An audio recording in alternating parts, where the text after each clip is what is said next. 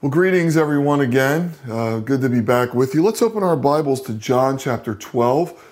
That's where we are in our study of John. We find ourselves exactly where we are today, Palm Sunday. You may not have realized, yes, it's Palm Sunday. All the days are running together, the weeks are now running together, but it's the week before Easter, it's Palm Sunday. I don't know about you, the denomination I was raised in, when we came into church on Palm Sunday, we got this long piece of palm. And it was kind of cool because it was one of those weeks where you actually receive something going in the church. And we would make little figurines out of it during the service. And, you know, later you would put it on your rear view mirror or your bicycle if you were young. You thought it was like a magic good luck charm from God. And we probably didn't know the significance. I'm sure they read the story of Palm Sunday that we're going to read today, but it didn't mean anything back then, at least to me. But when I came a believer in Jesus Christ, Palm Sunday has profound significance. And I think you're going to enjoy the study today. And it is eye opening on so many levels. So, this is John's account. All four gospel writers give us the triumphal entry. This is John's account. It's John chapter 12. Remember in verse 1, John tells us this is six days before the Passover. That's critical. And there was a feast in Bethany. We talked about how God had given Jesus this lavish final dinner at the home of Simon the leper. Mary, Martha, and Lazarus was there, many of Jesus' friends, his disciples. Now, it says the next day, the day after this feast, this is verse 12. A great multitude that had come to the feast, when they had heard that Jesus was coming to Jerusalem, took branches of palm trees and went down to meet him, and they cried out. They began either singing or saying Psalm 118, this messianic psalm Hosanna, blessed is the one who comes in the name of the Lord. And here's the key phrase the King of Israel. Jesus, when he had found a young donkey, sat on it, as it is written Fear not, daughter of Zion, behold, your king is coming lowly, and sitting on a donkey's colt. His disciples did not understand these things at first, but when Jesus was glorified, then they remembered these things were written about him and that he had done these things. He was fulfilling the Old Testament prophecies. Therefore, the people who were with him when he called Lazarus out of the tomb and raised him from the dead bore witness. For this reason, the people also met him because they heard that he had done these things. The Pharisees therefore said to themselves, You see that you are accomplishing nothing. Look, the whole world has now gone after him.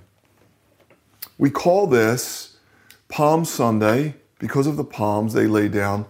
We also call it the triumphal entry. Here's why. It wasn't really a triumph, it wasn't really an entry. Uh, think about the text that we just read. A triumph was a Roman parade, like a ticker tape parade through New York City, when a conquering general would come back from defeating a standing army or sacking a city. He would come in on a white stallion, the armies would be behind him, the people would be cheering, and he was lauded as their general or their great king. Jesus here is presented to Israel as its king, but notice his humility, notice his weakness. In Jesus' entire ministry, he would heal someone of blindness. Uh, he would heal someone of leprosy. What was the one thing he always told them? See that you tell no one. You ever think that was strange?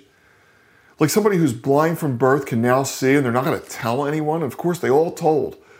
They all told the things Jesus had done. And I'm sure when he fed 5,000 or turned the water into wine, those stories went throughout all the region. The Bible says his fame began to grow. But Jesus would never receive that fame. He would feed 5,000 people and retreat to the other side in a boat. This is the one day where they said, This is our king, and Jesus received their adulation. The question is why? It's a very important question. We're going to look at it on two levels. The first reason is what I shared two weeks ago that God was in control of everything that's going on. John's going to write in the next 10 chapters about Jesus' last week on earth, the week of the Passover. Why is that significant? Because John wants us to give us every detail so that we know that this is fulfillment of something that happened way back in Exodus chapter 12. Remember when John the Baptist saw Jesus? He said, Behold, the Lamb of God who takes away the sin of the world. John was one of the few people, the forerunner, who knew exactly why Jesus had come. Jesus had come as the Lamb of God for Israel and the world. He had come to die. He was pointing us way back to Exodus chapter 12. Remember the first Passover where God's about to bring his people out of bondage, out of the world?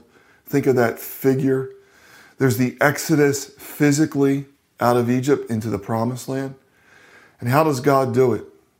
Well, way back in Exodus chapter 12, most of you know the story, but I want to read it for you. Moses instructs the people, and this is worth going back to read on your own.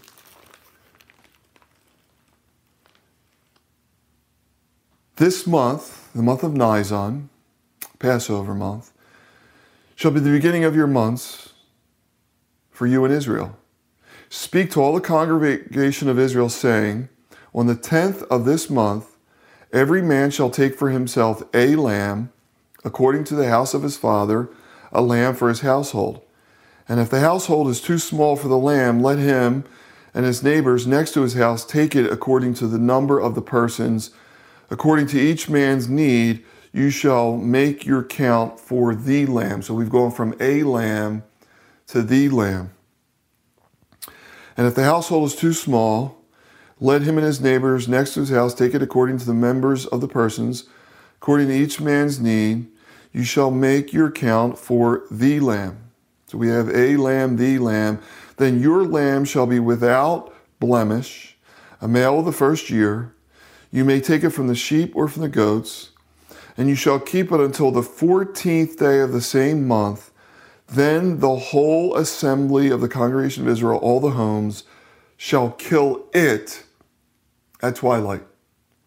So notice we go from a lamb to the lamb to your lamb to a singular lamb that will be killed. This was set up by God and celebrated for many years. Many years after the deliverance of Israel, they would celebrate the Passover looking back to all that God had done. This was their physical deliverance. But the physical deliverance was pointing to a spiritual deliverance that one day would come when the seed of the woman, Jesus Christ, would step on the head of the serpent and purchase our redemption. And John is bringing all of that back to us. This Passover week, he is presenting it to us, first of all, on Palm Sunday, the spotless lamb chosen by God for the deliverance of all people. And we're going to see this all the way through John. We're going to see the centurion say, This man has done nothing wrong. We're going to see Pilate wash his hands, say, I have nothing to do with this. Even Judas, who betrays him, will say, I betrayed innocent blood. This was God's spotless lamb. And John is going detail by detail to show us that God was in control. Now, man would be held responsible. We know that. The leaders are responsible, both Roman and Jewish. Peter, who would deny him, and Judas, who would betray him, were all responsible. But the book of Acts says that this was not only man's responsibility, but was the full counsel and determinate purpose of God that Jesus would go to the cross and die for you and me. God was in control. Why is that important? Because in times like we're living in now and in times like this, it looks like God's not in control. Why? Because bad things happen. And so I'm sure in this day they're looking at the events that are happening in Passover week, and it looks like Rome's going to win. The people are going to shout, crucify him, and they're going to nail him to a cross. And for all those who followed Jesus and thought this was their deliverance and this was their hope, it looked like heaven had lost and Rome had won. Looks a lot like that in the pandemic we're living in and what people have lived through through the centuries. It looks like God's not in control and things are running wild, but what we need to remember is God is very much in control. This past week I was on a Zoom call with Dr. Henry Cloud. He's one of my favorite authors, Had a chance to go to Ecuador with him last August with 18 other pastors. So we were on a Zoom call, and Henry's kind of walking us through some of the emotional things that people are dealing with so we can minister to our congregations. And Henry is, um, he's, a, he's a rare man. I, you know, a lot of ministry leaders are trying to be an experts in everything of a pandemic. Uh, but Henry really has lived this out. He's walked investment bankers through the 2008 financial crisis and he's walked people through some very high, difficult challenges. Uh, he's got a PhD, has his own hospital for mental illness in Los Angeles, he's written so many books, and is also a biblical scholar. He's one of the few people who could tell you how your brain works and then give you the scripture to back it up or the other way around. And Henry was sharing what basically I'm finding here in this text is that human beings so want to be in control. That you might feel that way. You might feel like you're melting down at home right now. Created new schedules, trying to do things in a different way, which is so very important. But after a while, when when things are taken away from us, we can't even go to parks or recreation areas. When you start to lose control, you move into like kind of a learned helplessness. And the illusion is that we had con- ever really had control. Henry shared that the only control God ever really has given us is self control. It's very important and very smart idea. You see, most people think that freedom is put off the restraints, let me go do whatever I want. And that's not true. God, in his loving plan, gave Adam and Eve borders and boundaries within the beauty of a wonderful garden. And uh, we all need those things. We all need structure. You know, God gave us times and seasons. Very important. And so he gave us this little bit of control called self-control, where I don't indulge, right? If I like ice cream, I don't eat ice cream till it's coming out my ears. But I use self-control God gave me, and then I can enjoy those things that he's freely given. So in the times where it looks like God's absent, he's not. He's thoroughly in control. He's, he's in control of this pandemic and he'll see us through and his purposes will be established. He was in control of the events that were going on this Passover week, and so much was being fulfilled. This triumphal entry of Jesus into Jerusalem was to show that he was the rightful king, that he was the lamb. Now, can I introduce you to a prophecy where the first time I found it, it was one of the most spectacular things in the Bible? I've been a lover of prophecy my whole Christian experience. There's hundreds of prophecies of a Messiah who would come and die for Israel, and then one who would come again. We'll talk about that in a minute. The virgin birth. Uh, we just read about Jesus coming into Jerusalem on a donkey, sold for 30 pieces of silver. None of his bones would be broken. I mean, there's prophecy after prophecy that men like Isaiah and Zechariah and Zephaniah wrote hundreds and hundreds of years. But I want to give you a prophecy of Daniel that is germane to Palm Sunday. Many of you may know this. If you don't, it is one of the most astounding in the Bible. In Daniel chapter 9, Daniel, who is in Babylonian exile, has a series of dreams. And it's revealed to him in one of these revelations that 77s are determined for your people and your holy city. Daniel was told that there would be 77 year periods. So we kind of keep time in decades, right? We talk about the 30s, the 40s. We look at centuries. The Jews looked at years in sevens. Why? Well, because God told them to farm the land for six years. The seventh land let it lie fallow seven of those periods would be 49 years, and then they would have a year of Jubilee. So they kept time way different than we did. So 77 year periods, or 178,500 days, would roll out for your people, that's Israel, and your holy city, Jerusalem. Now, here's what those days would bring. It would make an end to the transgression, an end of sins, reconciliation for iniquity, bring in everlasting righteousness, seal up vision and prophecy, and to anoint the most holy. This prophecy, when the time clock would begin, would bring Israel's deliverer, the king, what we're studying on Palm Sunday. Now, the question is, when did it start? Well, Daniel says, Know therefore and understand that from the going forth of the command to restore and build Jerusalem, not the temple, until Messiah the Prince, Jesus, there shall be seven weeks and 62 weeks, or 69 weeks. The street shall be built again, and the wall even in troublesome times. After that, after the 69 weeks, Messiah shall be cut off, ripped, uh, executed. We would say crucified, but not for himself. And the people of the prince who is to come will destroy the city and the sanctuary, etc., and so on. It's an incredible prophecy. Daniel said that there would be 69 seven year periods that would usher in this Messiah, this prince, this king to Israel. So when did the decree begin? Well, that's easy. It was March 14th, 445 BC. We know that because it was the first day of Nisan under the reign of Artaxerxes. This is in Nehemiah chapter 2, 1 to 6.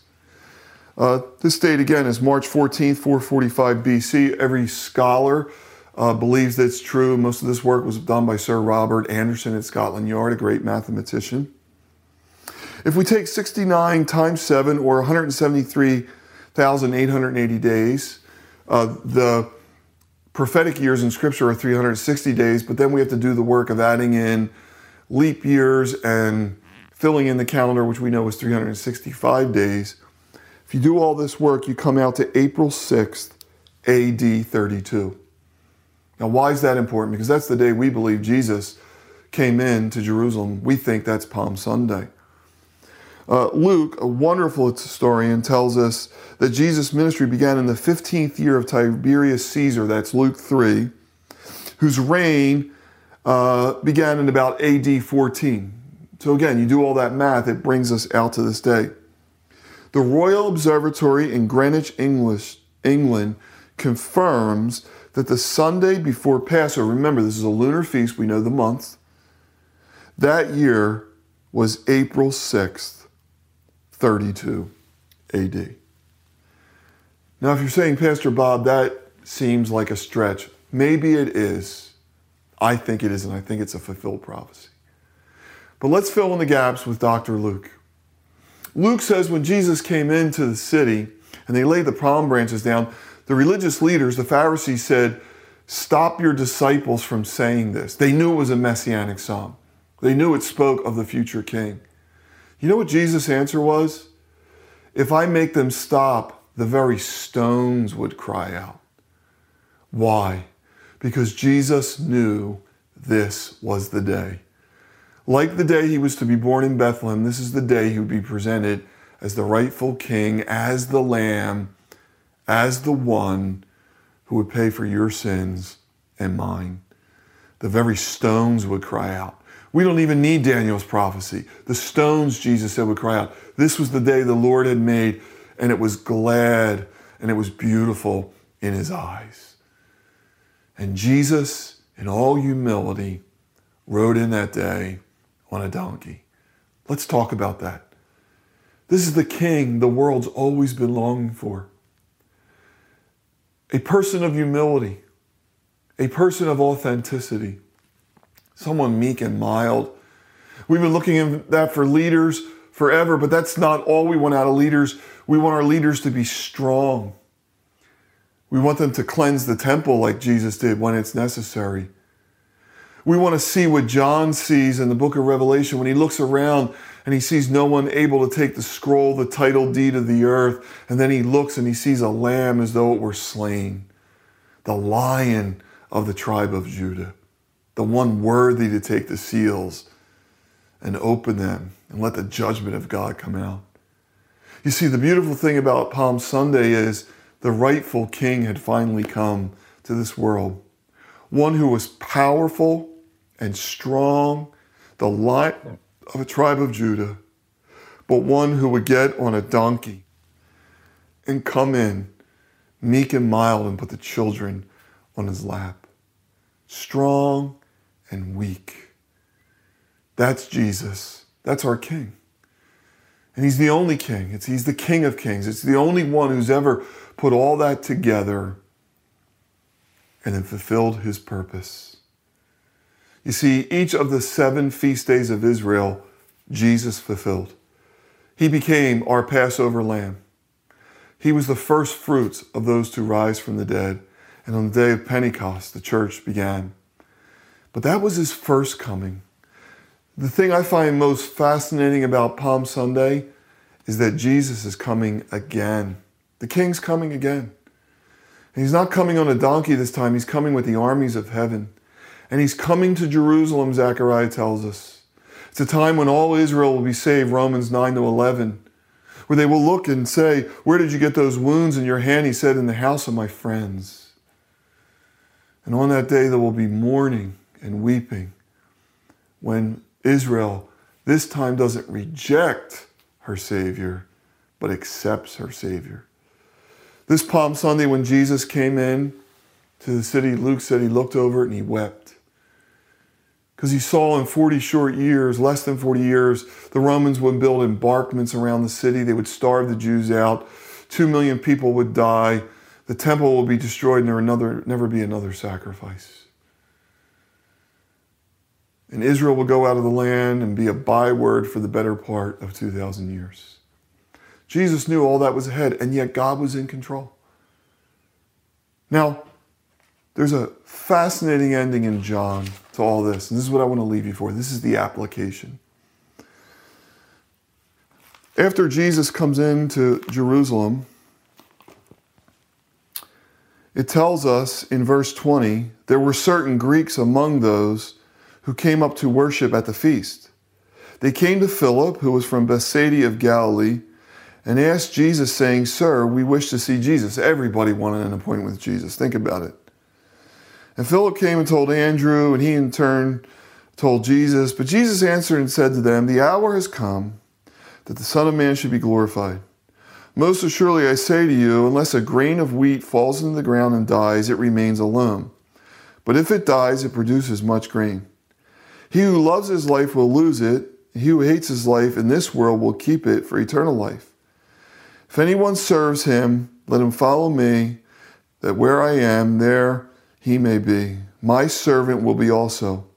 If anyone serves me, him my Father will honor.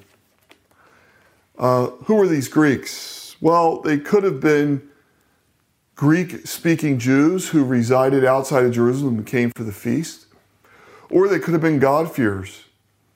Uh, Gentiles who were tired of the Greco Roman gods, who saw something in the God of Israel, the law, the, the sacrifices, and they had come to observe.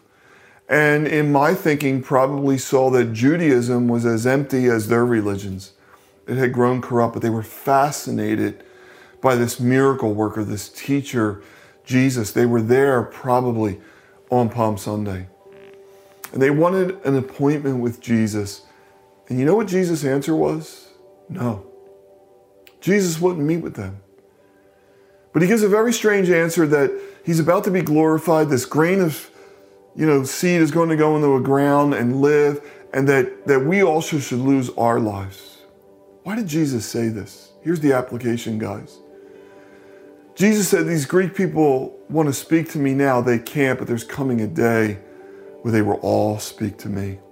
The entire Gentile world will hear from me, not because of a meeting, but because this seed will go into the ground and die and then produce the fruit it was meant to produce.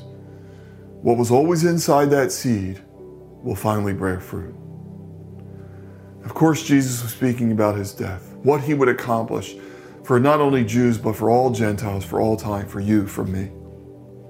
But he gives the application that we would lose our lives also. What does this mean? I want to use the illustration of the quarantine because it's so familiar to us now. This has nothing to do with the pandemic or coronavirus, just has to do with the idea of quarantine. Can you imagine when Jesus rose from the dead and he told 120 people to meet in the upper room? Can you imagine if they stayed quarantined there? See, here's the metaphor Satan's goal, his desire in all our lives, is to keep us quarantined. Again, not the coronavirus, I'm just using the example. He would have so loved to keep the 120 in the upper room. They would have been safe. They couldn't have infected anyone. No one could kill them. There would be no martyrs. As long as they were quarantined, the 120 would be safe. But God didn't build them for safety. So the Holy Spirit, like dynamite, blew them out of that room. And 120 became 3,000, and 3,000 became 5,000. And a virus spread the gospel into all the world. It was vomited into all the world as an unstoppable force. When the Word of God was taken out of people's hands, a man named Martin Luther came along who could have stayed silent, who I'm sure the devil wanted to quarantine, who could have played it safe, but instead he died to himself. That seed went in the ground, and the martyr seed went in the ground, and there was an explosion of the Word of God, and the Reformation took place. You guys see where I'm going? When Monica and I became young Christians in the early 80s, I'm sure the devil wanted to quarantine us. He knew we had a virus. He knew we were going to take the gospel to our friends, our family, co-workers, youth groups. We were going to start a church. We were ready to infect the world with the gospel. His greatest goal would have been to quarantine us. Be safe. Make decisions based on money. Save your life. See, guys, that's the metaphor. Jesus didn't stay in heaven, he came to earth, took on a body, said in the Garden of Gethsemane, Lord, not my will, but yours be done. And he purchased our freedom. The early church didn't play it safe. They died to themselves and they bore tremendous fruit. The question I have for you is when this pandemic's over and you've been safe, here's the question what have you been safe for? Your safety, you're now safe, but what are you safe for? What part of you has to die? What part of you has to go into the ground that you can see the ultimate purpose for which you were born? That you can go out and infect a world only you can infect, reach people only you can reach. We're safe, guys. God's in control, but He wants to use us. In this final week of Jesus' life, our King shows us the glory and the example and the one we truly follow. So look forward to next week, Easter. We'll be back at church. We're excited for what we're going to teach. Guys, this is a crappy time. It really is. We're trying to figure out so many things. But read the scriptures. God's in control. And maybe this downtime, instead of fretting or watching news, He's revitalizing all of us. So when we get to back, we get on a stronger mission than we've ever had. Jesus didn't die to make us safe, He died to make us strong. Father, we thank you for your word. God, we thank you for the power through video, through live stream, through all these methods that we're using. God, would you touch those who are afflicted? God, would you send your healing to churches in Kenya and partners we have in Guatemala who are suffering right now, don't have our prosperity? God, would you just have your way through the power of the Holy Spirit through this pandemic? Comfort your people, God. Thank you that you made us a church. In Jesus' name. Amen.